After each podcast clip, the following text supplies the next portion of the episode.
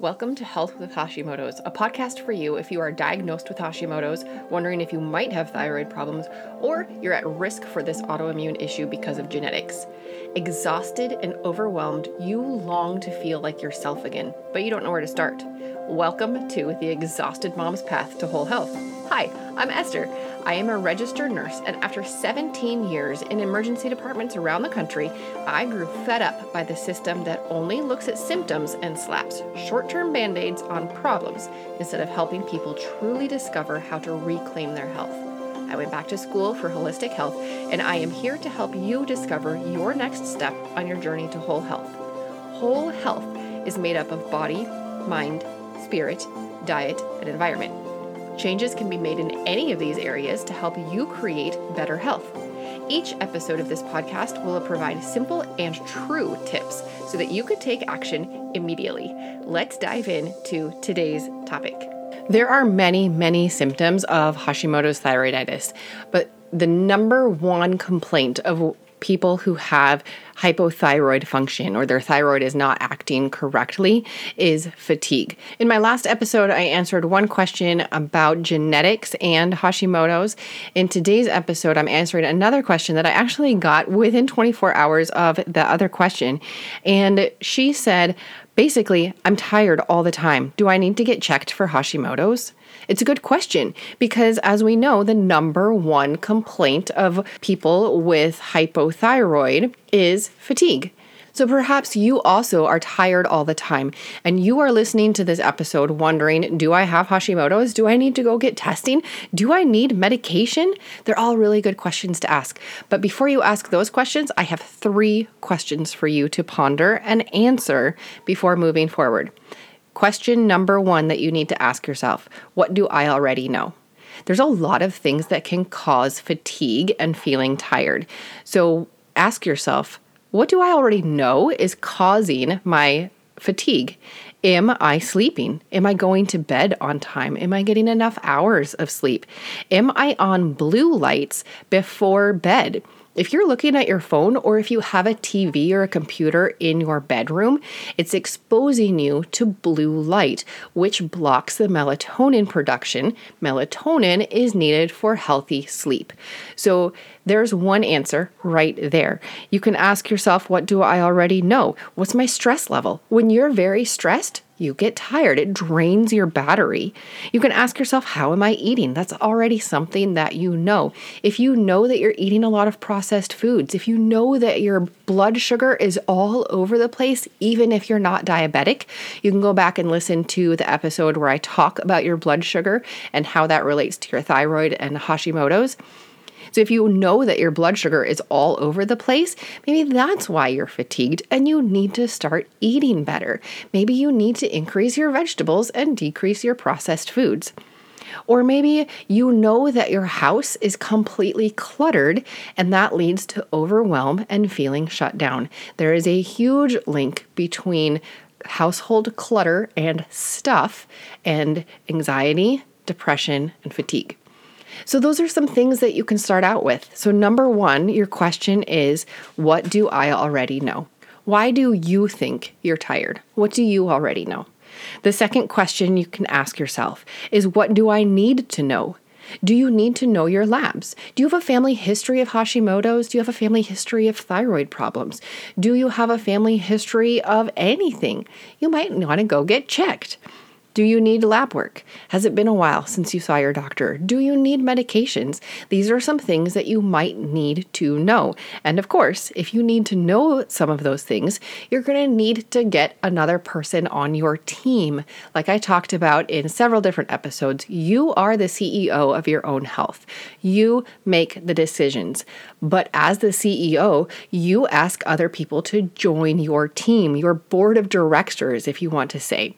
A doctor or a practitioner is a key player on your team and they can help you move forward on your path to health. A diagnosis can be very helpful. Getting medication when you need medication can be very helpful. So that's question number two. What do I need to know? And then question number three What can I do today to start on my journey forward? What can I do today? There's probably going to be something that you can do today. And that answer will come from question number one and question number two. What can I do today? Do I need to set a bedtime alarm? For years and years, I had a bedtime alarm on my phone and I usually snoozed it. I don't like to go to bed on time. So I set an alarm to tell me it's time to start shutting down work. It's time to start closing up for the night, starting my bedtime routine, and that would help me get to bed at a decent hour. Maybe you need to do that to help yourself with sleep. Maybe to help yourself with sleep, you need to get some amber colored blue blocker glasses. Maybe for better sleep, you need to get the TV out of your bedroom. Maybe you need to get some restrictions on your phone. There's a lot of things that you can do, but only you know what's going to make the biggest impact. And that is one thing we will uncover together if you schedule a Hashimoto's health session with me. Go over to healthwithhashimotos.com, click the green Get Started button up in the corner, and book your appointment so that we can uncover this together. In our session together, we'll come up with your kickstart plan to growing in your health even with Hashimoto's, or maybe you don't know. It's okay.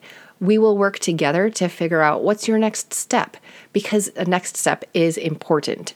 If you answered question number two with something about you need a diagnosis, you know your family history, or there's a lot of unexplained fatigue, then that's a great time to call your doctor. If you have, hopefully, you have a doctor already. If not, that's okay. I'm sure there's a lot of doctors in your area. I do get questions about functional medicine and integrative medicine and looking for a good practitioner. A lot of people bring up the cost factor because it's true.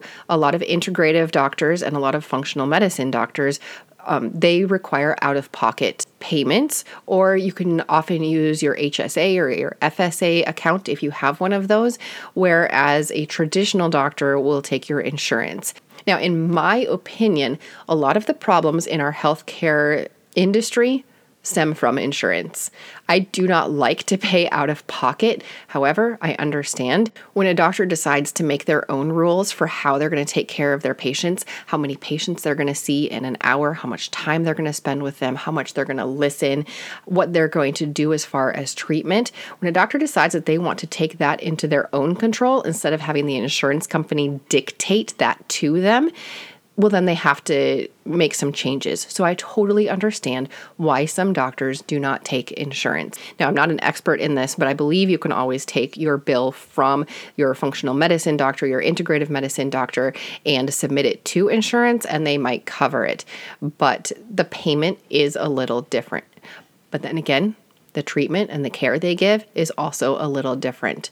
If you're going to go to a traditional clinic, you have your choice between nurse practitioners and physicians and DOs, which they're more they're more holistic than an MD, but they're still considered a doctor there's a lot of different people you can see, as well as chiropractors. There's so many people you can recruit for your team.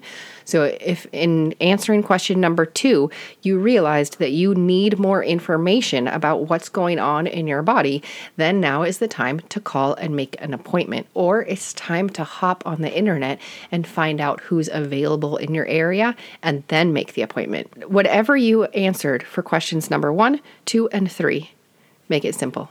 The answer for number three has to be simple. Question number three, again, was what can I do today to start on my journey forward?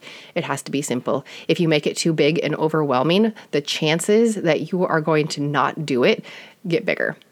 So make the answer to number three, what can I do today? Make that simple. I'm going to add one more vegetable tonight. I am going to set a bedtime alarm. I am going to make an appointment with a doctor or I am going to look for doctors. Just one simple thing. I would love to know what is it that you're going to pick. Head over to Instagram and send me a message and let me know what are you going to do? What is your question number 3 answer? What are you going to do today to start on your journey forward? And don't forget, you can always head over to healthwithhashimotos.com and click that green Get Started button so you can book your Hashimoto's health session with me. I would encourage you to do this ASAP because guess what? Your health does not care about the holidays. Your health does not have to wait until after Christmas or after New Year's to become a priority. There are things you can do today to start on your path to better health. Don't wait until New Year's Christmas Day is one day. Yep, there's a lot of parties and get togethers and whatnot before then. New Year's is one day.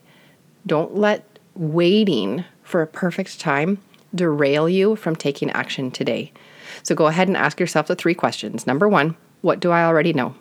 Number two, what do I need to know? And number three, what can I do today to start on my journey forward? This podcast is for informational and educational purposes only. Please be sure to discuss any concerns and plans with your trusted healthcare professional.